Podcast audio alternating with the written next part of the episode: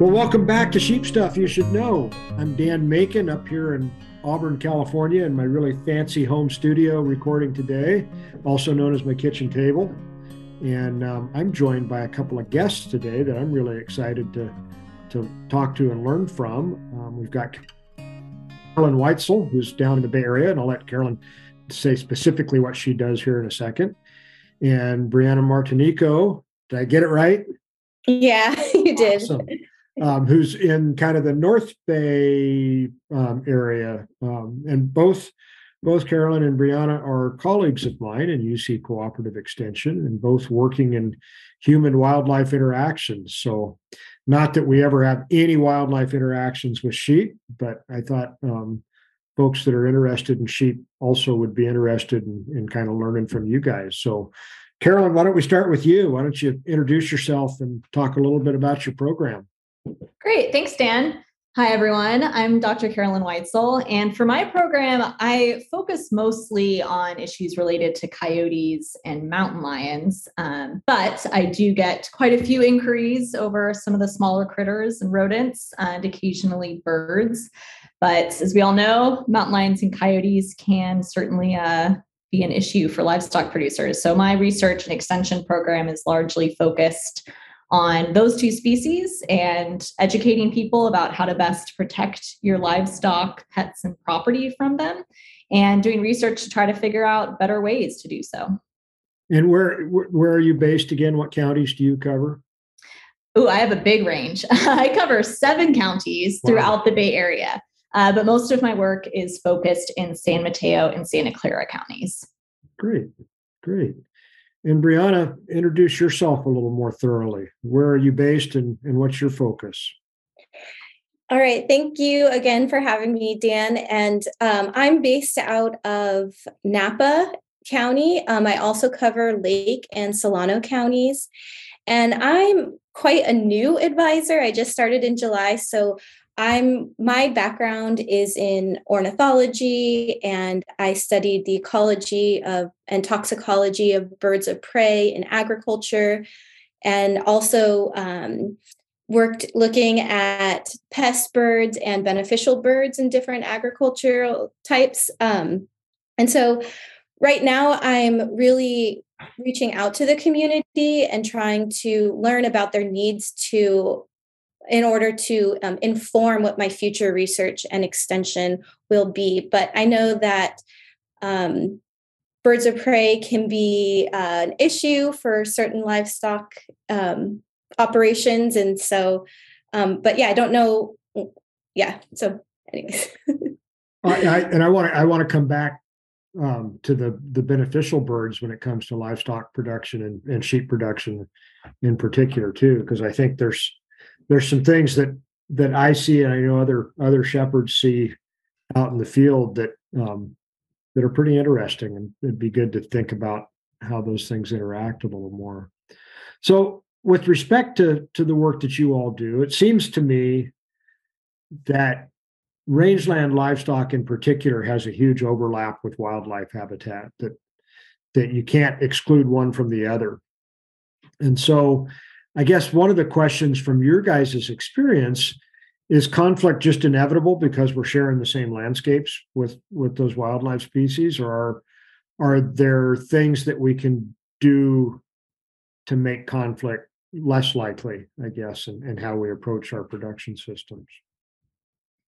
Not a just a simple question to start with. Well dan i'm an eternal optimist so while I think there will always be certainly potential for conflict, especially out here in the Bay Area where a lot of livestock are going to be grazed on public lands where you know the land management is just as much focused on protecting wildlife um, as they are you know encouraging grazing um, and supporting agriculture out here. Um, so you know we absolutely have wildlife and predators using these same landscapes but, you know, as I hope we'll discuss today, there are some ways um, that we can at least try to minimize that risk. And, you know, when we're talking about mountain lions, that's actually a big avenue um, of research of mine that we're going to be starting off in January. Is you know trying to look at different non-lethal deterrents and whether they will be effective for mountain lions on open rangeland, um, and specifically having to do with cattle, um, you know, calves. So. Mm-hmm stay t- stay tuned for uh, those answers. Um, but certainly for coyotes, you know, we there has been a lot of research done um, and tools that are available to uh, do our best to try to minimize that conflict. That yes, you know, coyotes are absolutely using these landscapes. There is no doubt. Um, yeah. and, you know, mountain lions as well out here. And Brianna, with respect to to birds and raptors in particular, it seems like there's a lot of compatibility between rangeland agriculture and a lot of the raptors that we see in our part of the world. Is that is that just my perception, or is it kind of a, a um, complementary type of land use, in your opinion? Yeah, I think that especially rangeland and pasture land provides really great habitat for a variety of different raptor species, and it can be really important, critical wintering habitat and breeding habitat. And so um, I think that there is a lot of compatibility. And um, in general, I think the conflicts are really happening once degradation and loss of habitat is um, starting to take place a little bit more when you know these really large ranging predators end up with um, you know with less than ideal places to set up shop and so i really think that um, um, as we're starting to take into account you know uh, conservation of wildlife within these landscapes there's a lot of opportunities uh, for for beneficial birds and um, mm-hmm. using that pasture land and, and as beneficial habitat one of the questions that I've had just watching our own sheep and, and talking to other producers um, is is kind of this idea of um, I don't know if it's if it the right term is increased vigilance or kind of uh, additional stress in, in particular landscapes where there do seem to be a lot of predators. But I suspect that that not all types of predation is the same in terms of the the stress that it produces in livestock. Am I right in that, Carolyn? Are, are coyotes, do coyotes hunt differently than mountain lions? And, and would we see that manifest itself different in, in livestock? So they absolutely do hunt differently. And coyotes are going to be coursing predators. So they're going to be using more open habitat and run things down. Whereas mountain lions, they're going to be, you know, ambush predators. Uh, and so that's where, you know, you always say you, rarely see them, right? Um, see they see me more than I see them. You. Yeah. yeah. um, so they're going to be using a lot more of these thickets and bushes. Um, they're not going to be, you know, running down animals. So I think, you know, in terms of stress, without having personally delved into the literature, if you know, there's not, it's a tricky thing to study, right? Trying to measure right. cortisol levels and you know uh, effects on on calving rates, et cetera. But I would expect there to be more stress associated with coyotes, uh, especially you know if they are running around chasing sheep. Even if you have dogs that are keeping them out or a good fence, um, you know their presence, I would I would guess is going to cause a lot more stress. Um, you know, but mountain lions. That being said, if they're moving through a pasture, you know, even if they're not hunting, but I'm sure their presence, you know, the livestock will be aware of that and will recognize them as a threat, and that will stress them out.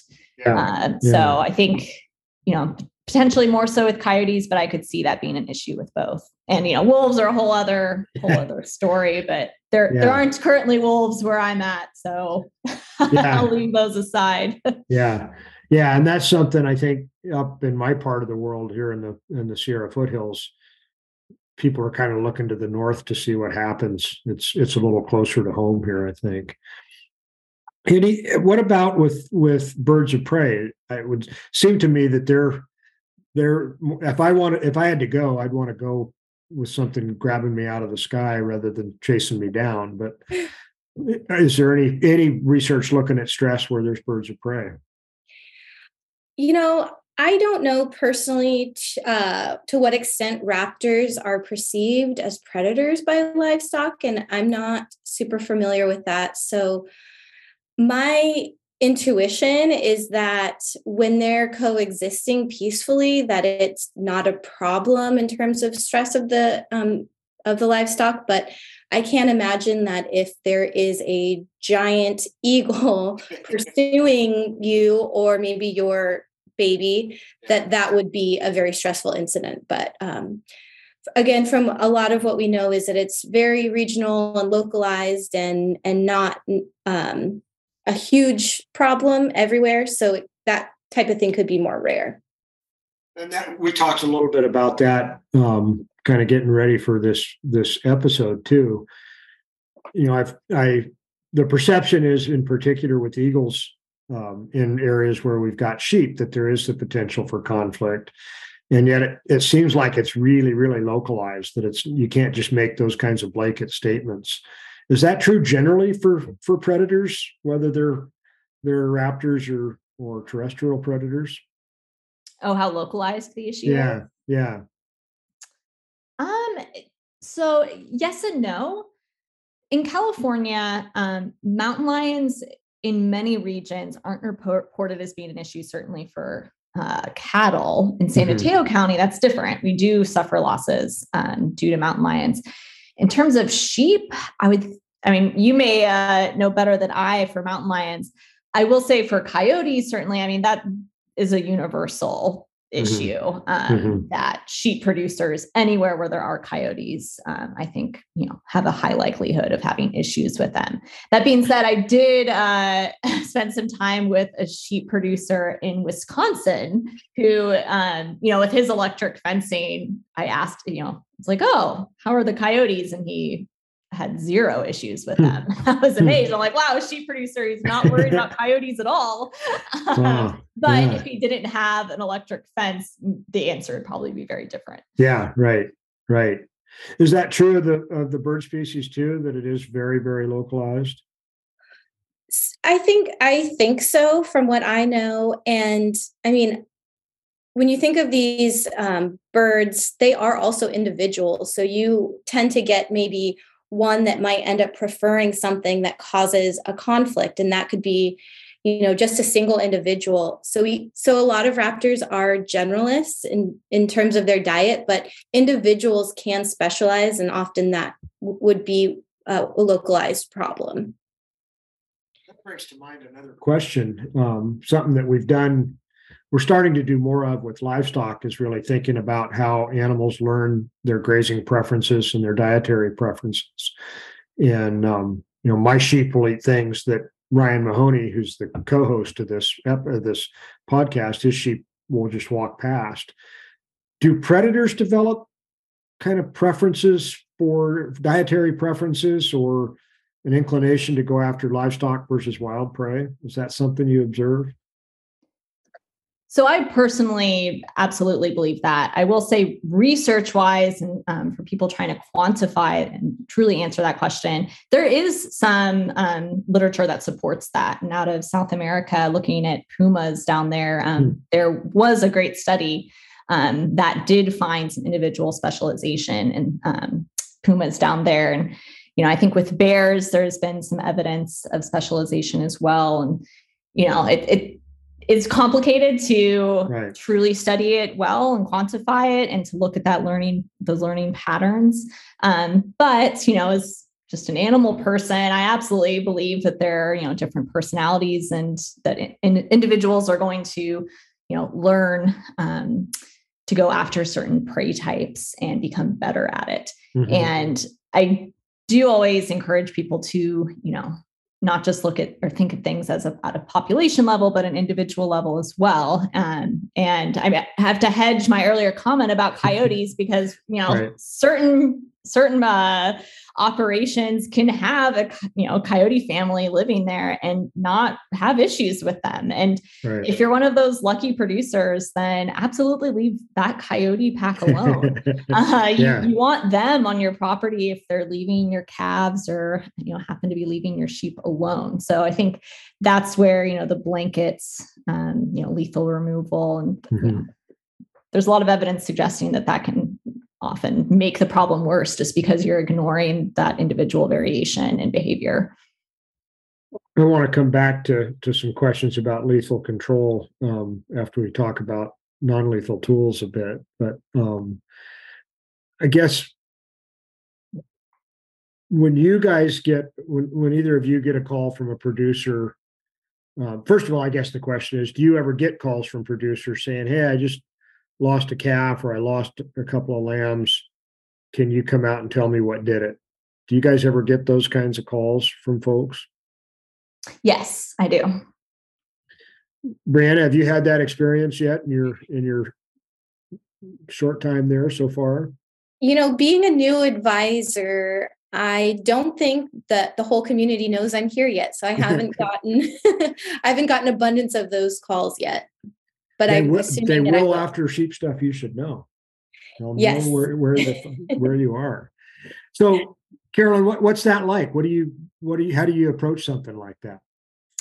Yeah, well, I could give it. I'll give a short summary. I can give a whole hour lecture on this, um, but briefly, um, when we you know are going out and trying to investigate what species is responsible for a kill, um, and what I always tell people is you know, first off, we're looking at the you know broader picture. So looking for any tracks, um, looking for any fresh scat around the area. Um, now, keep in mind that those things aren't necessarily telling you what killed the animal. Um, you could have a scavenging situation, but mm-hmm. then when we're examining the carcass itself, of course, looking for bite wounds, and that may require skinning the carcass um, to look under the skin there, seeing what parts have been eaten, how the animal was killed. Um, and, you know, it isn't always black and white, but looking at it, you know, considering all of the information you have, um, there are differences in killing behavior between the different species. You want to think through, you know, what are the potential uh, species in your area, and then look at, you know, was the animal killed? Was it bitten um, at the throat, um, the hindquarters, that sort of thing, um, and that can help you determine what species res- was responsible, which is something that I always recommend people do because it's very, you know, you don't want to be accidentally blaming the wrong animal. And mm-hmm. as we'll be discussing, I'm sure that these different non lethal um, tactics, they're often quite predator specific. So it's not going to be mm-hmm. helpful to be, you know, putting up things to keep coyotes out when it really was something else that got got your sheep or your other livestock. Will lions scavenge a carcass that something else has killed? Yes, they will. will they? Um, and I mean, that's how we often trap them for uh, putting oh, a sure. GPS collar on them, right? We'll put out a, a, dead deer and wait for them to come. Um, so while you know they're very efficient hunters themselves, if they come upon something, you know, yes, they can absolutely go ahead and eat it. Protein is protein, right? exactly. so kind of transition into to some non-lethal tools. But Brianna, one of the things that I've observed where we lamb, and we we lamb out on pasture, so um, it's it's wide open to the elements. I mean, we've got shelter and that sort of thing, but we're we're out in the elements. And I will notice um, as soon as we move to fresh pasture, we'll see vultures come in and start to clean up afterbirth and and all of that. And that would seem to me to be a pretty effective way for one scavenger to beat the other scavengers that may also be predators to the punch next to our sheep. But are there some other things that that birds do in terms of kind of compatibility or or benefit in livestock operations like this that that we ought to be thinking about? Um, yeah, so I guess one thing that comes to mind is that most raptors are consuming rodents, which mm-hmm. can be a problem. Um, red-tailed hawks and golden eagles can specialize on ground squirrels which i know can create a lot of problems in rangelands and so yeah. they can be um, consuming some of those pest species that kind of interfere with livestock operations yeah and um, yeah are there some things that we can do as producers to ground squirrels are a huge issue right now in the foothills to encourage more raptors um, in areas where we've got ground squirrel problems yeah, depending on what the landscape is already re- like, um, you could increase the um, a perching substrate for raptors. So you can if you have a wide open landscape, you can add some artificial perches to, mm-hmm. you can attach those pretty easily to fence lines or um, something like that.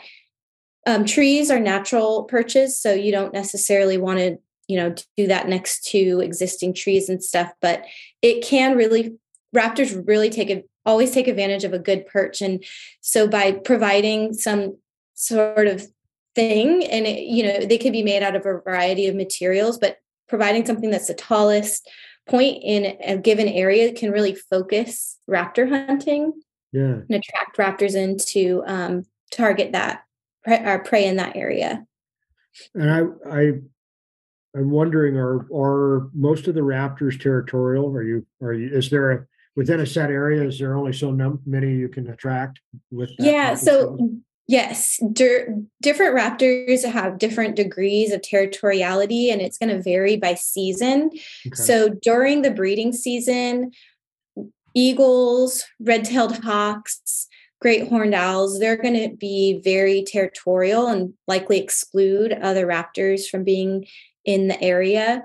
Um, one really great predator of gophers and voles not sure how much of a problem that is in livestock operations though are barn owls and they mm-hmm. are not mm-hmm. very territorial and they can get um, their numbers can get in pretty high densities if you provide uh, nest boxes mm-hmm. and they um, they just are really really voracious predators and can be uh, really beneficial and sort of an integrated pest management toolkit we we see barn owls around here, not as much as when we were in the valley, but we do see see barn owls occupying um, lots of space here, which is really cool. It's really fun to see them. In terms of of other kind of non-lethal um, tools, you know, what one of the the things that we've tried to think about in our operation is kind of when are we vulnerable um, versus when the predators are lacking natural prey. And I'm not sure we really think that through very well. It seems like um, there's trade-offs there, but but what are some of the things, kind of from big a big picture, that a producer could think about in terms of of uh, coexisting um, in setting up an operation? Does that make You're sense? looking for different like non non lethal deterrents or fencing. Oh, more more just you know, are there some things before you even start raising livestock that you, if if predators are an issue that you maybe want to think about in terms of lambing season or calving season or or where you calve versus where you you graze dry cows are there some things like that that can help eliminate or avoid some of that conflict?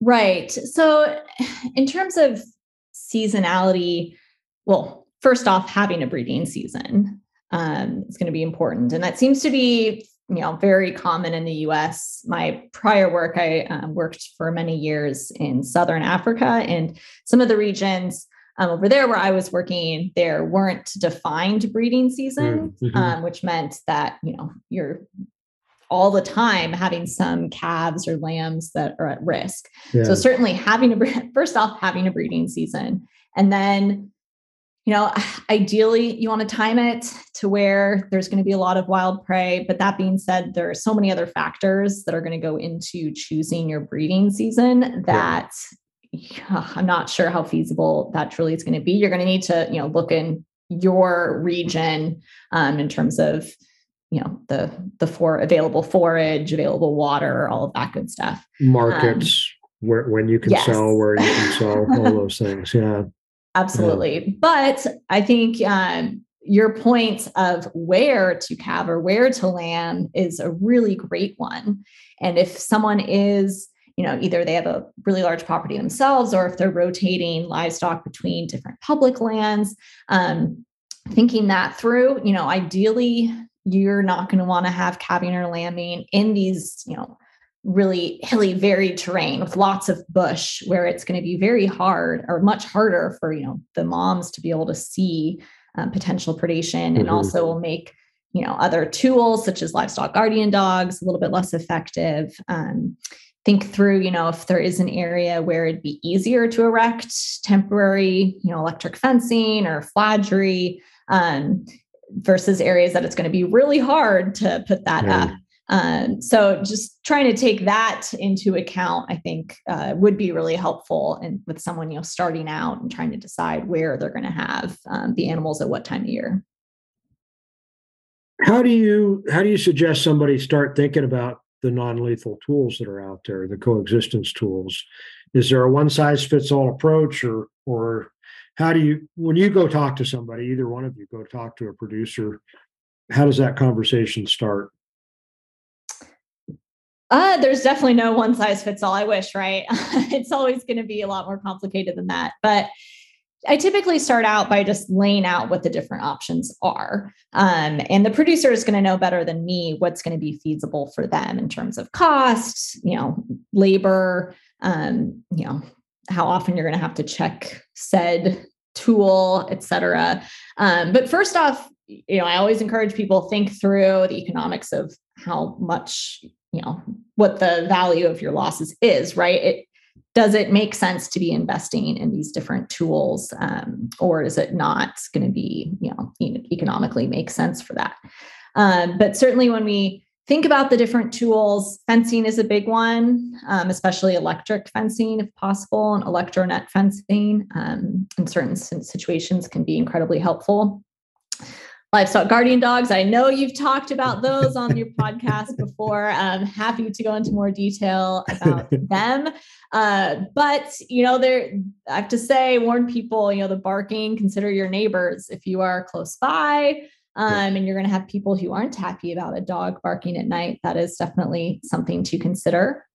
Um, some of the other tools that you know, aren't as common out here in California, but you know, things that I'm certainly going to be looking at more in my research are fladry and turbo fladry. And what, what that is, or what, have you talked about that before? What is fladry and turbo fladry? Okay, so fladry is where you have um, these little flags, just um, fabric, pieces of fabric, typically bright red, uh, that you're going to wrap around you know, a fence, or you can even just do a piece of wire. Um, and the idea is you surround the animals, so the pasture, with this fladry, and it's going to just be blowing in the wind and you know the movement of it. Um, it has been shown, you know, with canids to prevent them from wanting to cross it. They're not sure about it, um, and so you know, some research it's been quite effective. And then turbofladry is just you're placing it on elect- an electric line. Okay. Um, so okay. the animal, if they touch it, then gets the zap, and it's you know reinforcing that they don't want to cross um, this visual barrier. And if you're trying to prevent coyotes versus wolves, you're going to want to space the distance between the flags differently. You know, okay. narrower, okay. uh, and probably lower to the ground, running them a little lower to the ground too, or is it the same uh? You know, I don't know if it is necessarily required to be different height okay. for coyotes okay. or wolves. I'd have to double check that. I just know it's the width for yeah. sure. You want it to be different. Yeah. Um, and we're going to see if you know mountain lions also have any resistance to wanting to cross that kind of barrier or not. Um, but certainly, so yeah, fladry. Then you know, in some areas, fox lights. So these are lights that are going to be quite bright, um, intermittent lights and you know in some areas those have been shown to work great. In other areas the animals don't care. So again um, you might may have to test a few things to see what's going to work on your property. Mm-hmm. um, let's see what, what have i missed brianna? There uh there, there are different ones and i always encourage people to to try them out. But you know if you're having to buy the the supplies yourself i know that can get easier said than done um, certainly. Carolyn, you raised a, a point about kind of looking at the costs versus the benefits, and and I'm struck, Brianna, by some of your work trying to encourage raptors to come in for some of the IPM benefits. Has there been work looking at the the economic trade offs um, of you know investing in raptor perches or barn owl houses versus um, avoiding other expenses or costs? How does that pencil out?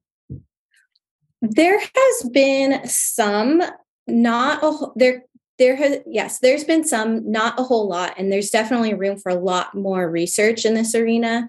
Um, but what we there are some studies, and it's also definitely going to vary by case by case whether or not mm-hmm. these results actually carry over to you know a system that you're dealing with. But um, there has been some promising studies showing that by promoting beneficial raptors for rodent pest control, it can be cheaper to maintain and um, kind of provide these nest box networks and raptor perches than purchasing and applying rodenticides. Mm-hmm. Um, it's also, you know, the sheer number of rodents that barn owls can consume it has been you know evaluated or estimated to be you know it can be as much as 220 pounds of prey per nest per year. Wow. That, that's thousands thousands of rodents per nest. So in terms of um, equating that to actual um, economics it hasn't been done much. Um,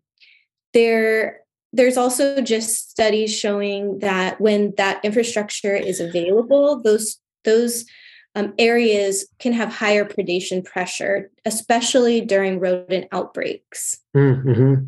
Mm-hmm. So you're drawing more more other predators in. Mm-hmm. Yeah. The other thing that that occurs to me, and we've had this conversation with landlords at some of the places we lease. Um, if I've got guard dogs with my animals and I've got herding dogs running around with me, I'd really prefer not to have rodenticide or other kinds of poisons placed out to deal with some of the other pests. And so it's kind of an integrated system, right? We're we're able to use the guard dogs safely because we're also trying to attract raptors that can control the the rodent pests, which I, I hadn't put all that together before, but that's an interesting way to think about it. I want to get to guard dogs because that's just have a minor interest in guard dogs, and and Carolyn does as well and, and lots of experience. So, to preface this um, for our listeners, Carolyn and I have been collaborating on some research looking at guard dog behaviors and um, both kind of what happens with predators in in the environment, but also the non-predators and whether there's a cost to using guard dogs for some of the other wildlife out there. So, Carolyn, my question is, in doing all of this in the last couple of years, has there been anything anything in what we've done that surprised you, or what we found that has surprised you about guard dogs and the environments we're looking at them in? Oh, good question. Um, gosh, you know, the probably the most interesting thing, the first thing that comes to mind was at our study site out uh, near Truckee in the Tahoe National Forest when we had a ewe die of you know other causes of um, some kind of disease likely um, but we were able to put the game camera up on the carcass and just looking at the fine scale overlap between coyotes mm-hmm. black bears herding dogs and livestock guardian dogs yeah and yeah. seeing uh, you know them all within minutes of each other in uh, some cases you know being in that area yeah. and i honestly was impressed that the dogs none of the dogs were injured uh, knowing that they were right there with the black bears um, and keep in mind for the listeners uh, this carcass was very close to the rest of the sheep bedding grounds and there were yeah. no other sheep losses and i think that really was a testament to the effectiveness of lgds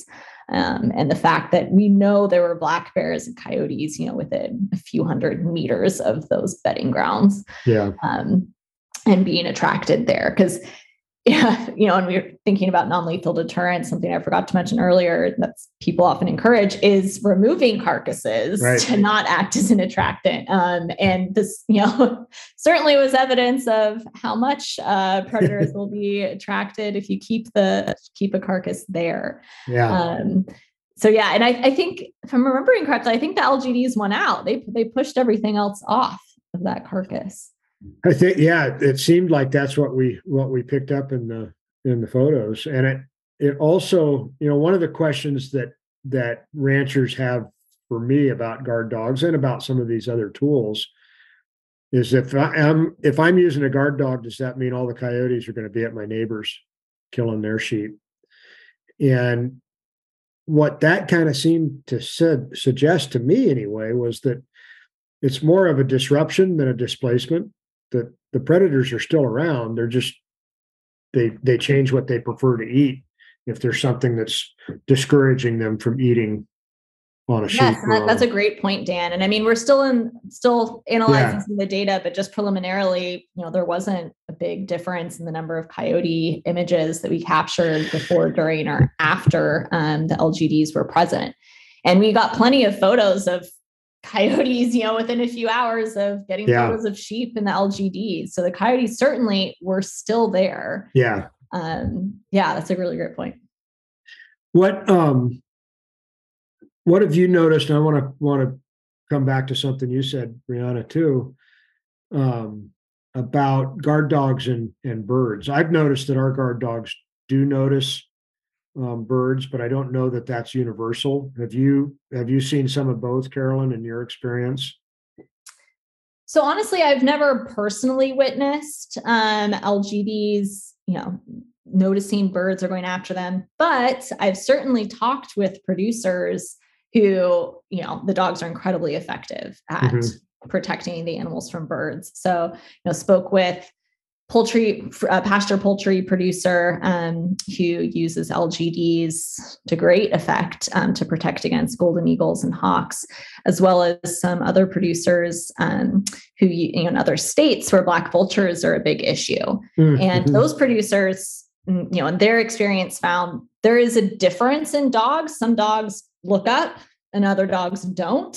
Yeah, um, and so, yeah. if birds of prey are an issue for your particular um, operation, you may need to go through a few dogs before you get one that realizes they need to look up and that, Yeah, uh, that the threat is coming from above. It's not just at their their eye level. and probably not something you can train a dog right? It's, it's got to be instinctive. Yeah. yeah.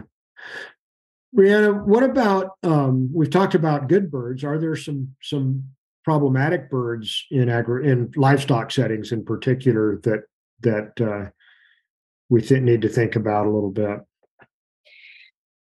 Yeah, I would definitely say that most hawks are going to be too, small to really have negative interactions with things like sheep or goats or or um, or raptors or sorry or um, cows. But um, I think that there is a growing concern over um, ravens and crows interacting with um, newly born or newly birthed lambs.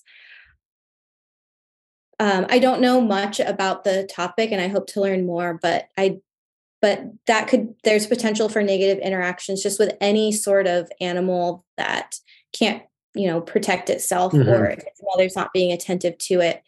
Um, in some states, especially where um, livestock operations overlap with areas where eagles live in higher densities, there's definitely potential for you know localized conflicts to happen there. Mhm. Um,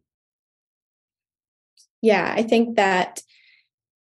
I think in general, I think there's kind of like there's you know to any predator, there's going to be a beneficial aspect in terms of controlling pests, but then at the same time, you know, there's a potential for you know a lot of economic damage if that Mhm. is if they are targeting livestock. So, are you cons. are either of you guys familiar with um a, a woman from colorado state by the name of temple grandin done a lot of work Yes, on livestock yeah. behavior i i once got to speak at a uh, workshop that she was at. And she is, we've all advocated that we need do- more docile animals, right? That's going to reduce stress on the animals and stress on producers. But she said something that I found really interesting, and I think I've kind of observed this with our sheep. And I'm, I'm wondering about the bird conflicts with this. In selecting for docility, we may have have deselected for maternal ability um, and for protectiveness. And I wonder if some of the issues that we see with predators and, and very newborn animals has to do with that kind of maternal protectiveness that we seem to have selected away from. I've got a I've got a ewe that turns into like this possessed demon as soon as she drops her lambs. She's actually run me over and stepped on me when I'm trying to process her lambs. I, I wonder what she would do if a crow came after one of her babies, you know, if she'd be more protective. Um, but I, not not that that needs an answer. It's just a curious observation that I think may have more to do with it than we realize. Oh, absolutely. And we, you know, carnivore biologists, that's something we consider too, is, you know, do having, you know, certain cattle breeds that may be more aggressive and more willing to confront a predator. Mm-hmm. Um, you know, and I think they're trying that in South America with for puma and jaguar. Um, mm-hmm. But, you know, it's a little more complicated because, of course, uh, depending upon what you're raising livestock for and the price market price um, is going to you know vary depending upon the breed yeah. so they're yeah. always you know it's it's always not always so simple to just say you should get a more aggressive breed. Yeah and having been chased over the top of a corral fence by some of those aggressive cows there's there's other costs there too. Yeah and i don't know for sheep if there are some breeds that are a little bit more aggressive or not. I mean certainly more flighty definitely more flighty okay. sheep. I i think i may have told you guys this story before but the first sheep that we bought um, i bought 12 barbados sheep and when we went to pick them up they had like eight and a half foot high fences which we assumed was to keep the predators out and we learned later it was to keep the sheep from jumping out. Oh my gosh. we got them to got them to where we were going to unload, and the first two jumped over my head and disappeared in the brush. and for like three years, there would be people that would come out of the American River Canyon near where this property was saying, There's there's wild bighorn sheep down there in the canyon. No, those are the sheep that escaped from us. They survived for three years. gonna say maybe uh I'd be curious to witness how they would respond to a predator. Maybe the odds are a lot, yeah. Lot higher. Yeah, a little different, a little different. That was pretty funny. Um, gosh, there was something. Oh, I know what I wanted to ask both. Before I ask this question, another question for you, Brianna, about birds. We see a lot of resident Canada geese um, particularly in our irrigated pastures this time of year when there's no livestock out there. And it seems to me, I I should ask the range people how many animal unit months of forage a goose can consume. But is that an issue that that or is it a perception perception on my part that that it can be a conflict? And if it is a conflict, what are some things I could think about doing to to deal with it? Yeah, I've definitely heard that happening as well for different um, livestock producers and their irrigated pastures. And, you know, it can, um, geese can be really efficient in, you know, nibbling down with their, to the very bottom and consuming a lot of, of forage with the, with their beaks. Yeah. Um, and so I think that keeping the geese kind of I guess things that you could think about doing would be to kind of actually increase predation pressures in those different um, mm. pastures. So having um, trees or other things nearby where predators can hide and ambush their prey or perch and um, you know survey the land and, and hunt prey that way mm-hmm. could definitely help there I get a lot of questions about lasers and the use of lasers for things like deterring geese from grazing in a field. And, you know, I haven't looked much into it myself, but um, I know that they can be really expensive, and mm-hmm. you know, so I can't really vouch for the efficacy of using an, a really expensive a piece of equipment like that. But it's definitely something that I'm interested in investigating in my program, and um, being able to kind of have better recommendations for that. But um, you know, geese are going to be really comfortable in wide open areas where they don't perceive the threat of predation. So that's one way that um, that's the main way that I could think of to reduce that problem. But also, yeah, so pe- also people or you know dogs or other things can also reduce, you know, or can also increase their feeling of um, predators nearby.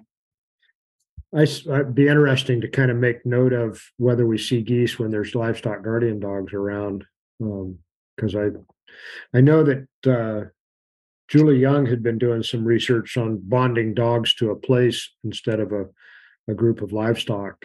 And I think that would be the challenge with with guardian dogs. Um, they may get bored waiting for the geese to come in and cause other problems.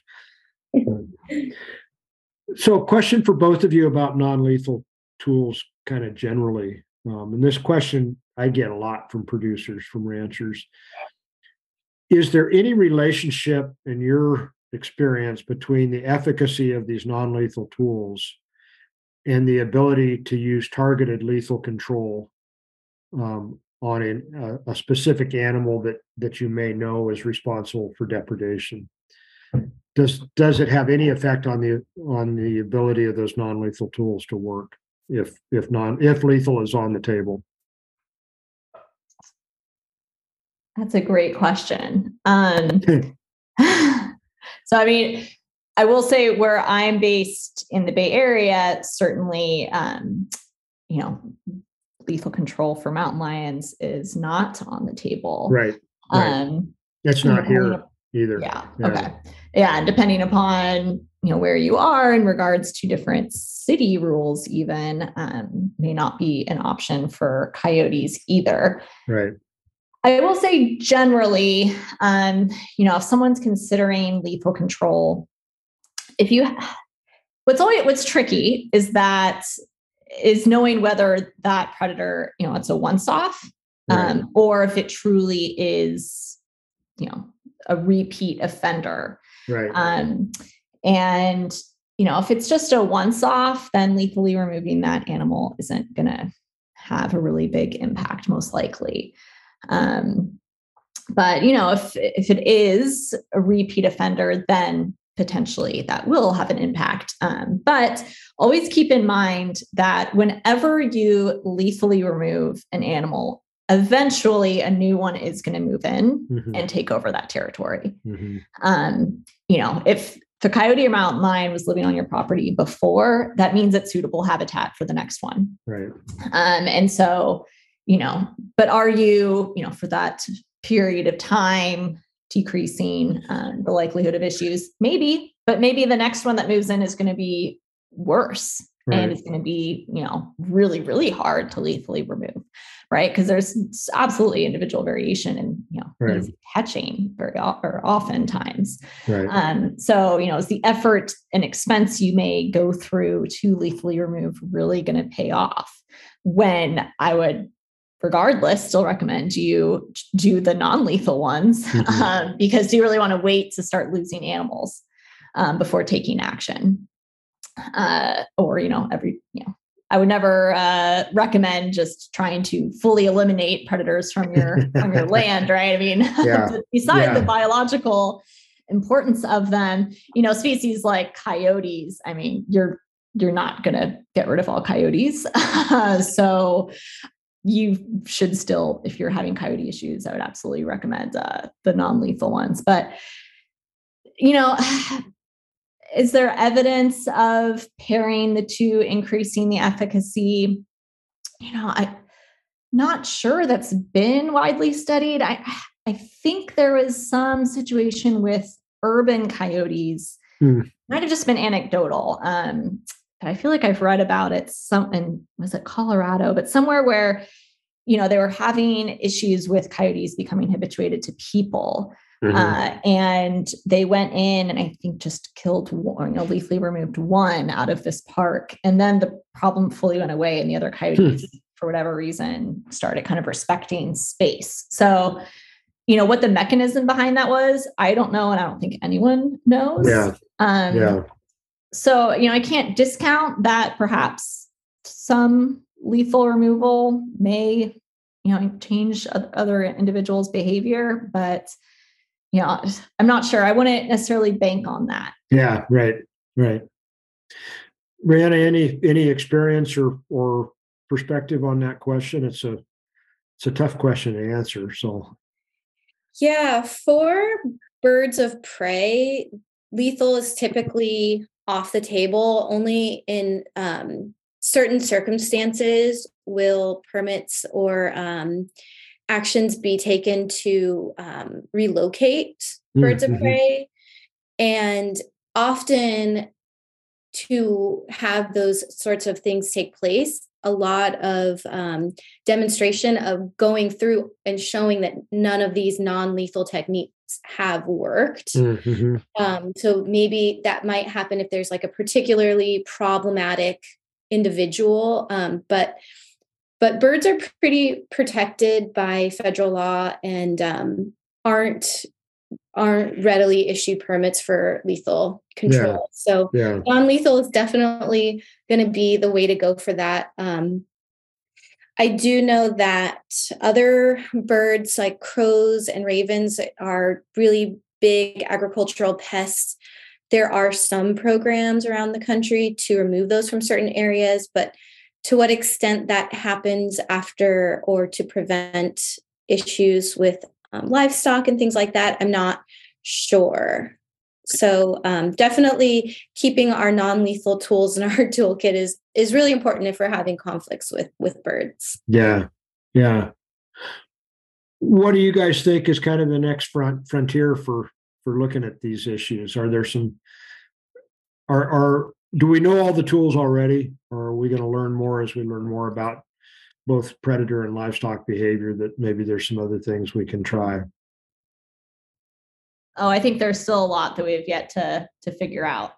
Uh, first thing that jumps to mind where it's new and it hasn't been widely tested is the um, painting eyes on oh, the yeah. of livestock. Yeah, um, that was shown to reduce uh, risk of predation over in Botswana. Um, and I mean, who knows? Maybe we'll be able to test that out here in California as well. And it was big cats that they were worried about.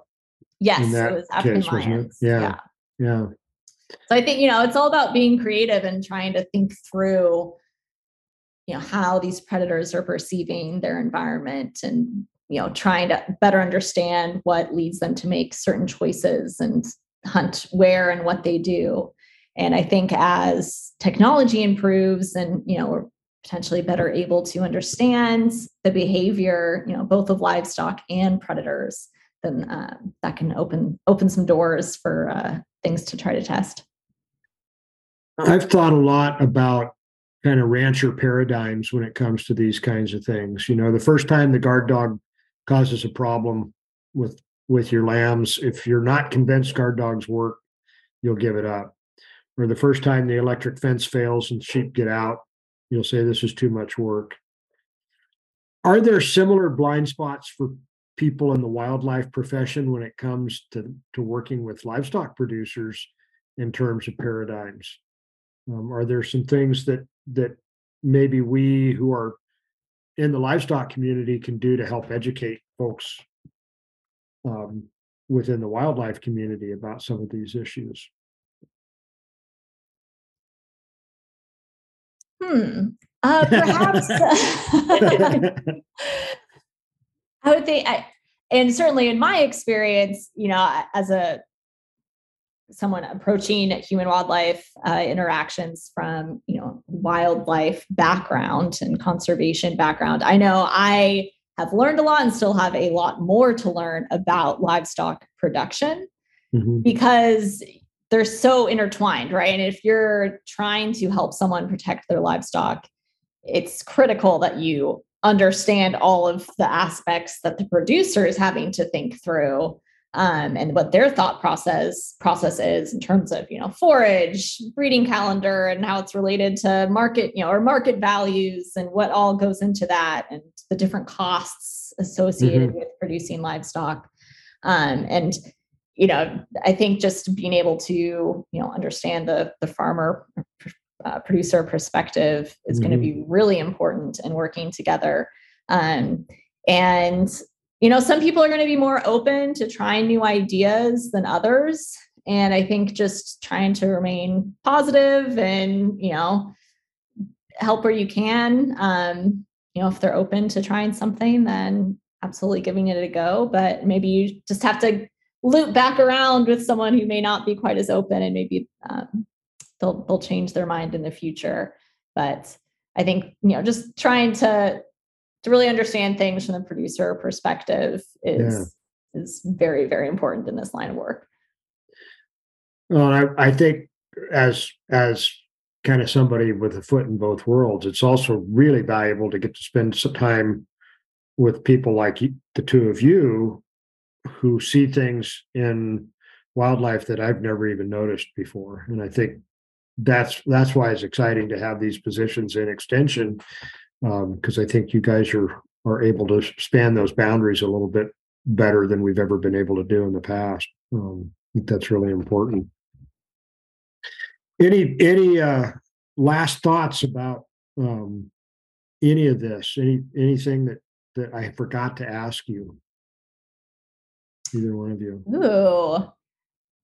I mean, I would just encourage people to you know, to be willing to share their experiences with extension professionals or wildlife professionals working in your area, uh, because you know there's always something more that we have to learn, and we don't even know what someone's issues may be until we hear about them. And certainly, thinking about livestock guardian dogs and sheep, I mean, I've learned so much talking to different producers, and they'll be like, you know, I have four dogs, and this is what the coyote behavior is, and I'm still yeah. four LGDs, and I'm still having these issues um, if I wasn't hearing that experience, I would never know that that's a problem. And how can we, you know, all right, if four LGDs isn't enough, and you know, what are what are the coyotes doing? What else could we um, think about to add to that operation uh, to try to you know either make the dogs more effective or we just need some other tool to try to impact mm-hmm. coyote behavior mm-hmm. um, so just encourage everyone listening um, you know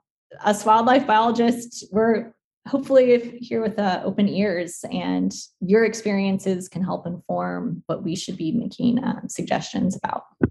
Cool. cool.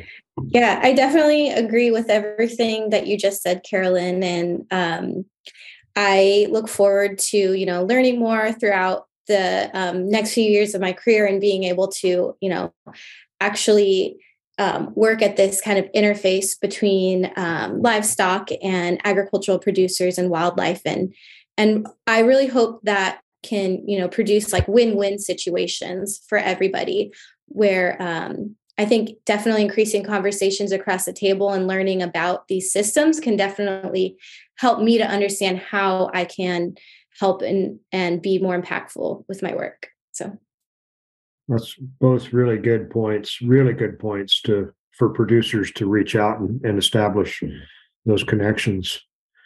One last, really, probably the most important question I'll ask the entire podcast because of the time of year it is.